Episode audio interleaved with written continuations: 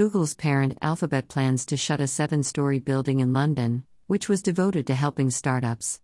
The move comes after the pandemic hit the globe and showed the tech giant that physical space is no more required to help the startups. Google is already providing its support programs and services online due to COVID 19. The UK startup community doesn't need physical space as much as access to resources, said Google in a statement.